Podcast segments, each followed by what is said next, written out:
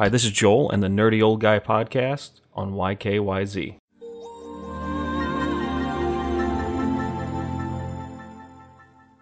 All right, I'm doing a much later episode this time because this news is just too big, and I'm going to report more on it tomorrow.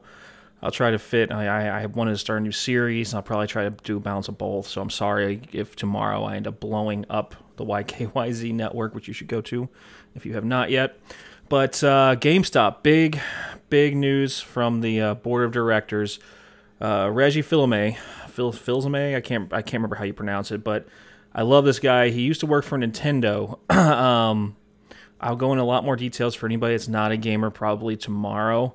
I just wanted to get this episode out because this is huge news in the gaming industry. It's going to shake things up quite a bit. To be honest with you, I'm leaning towards probably the best decision GameStop has made in a very, very long time. I'm really happy to see that. Um, but I also don't know the terms yet. There's a lot of a lot of news coming out about this, a lot of information to cipher through. I'm probably going to be reading about it all night long. So uh, stay tuned tomorrow for that.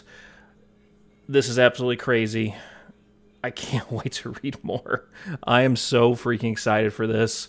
Um, hopefully, it's not a bust.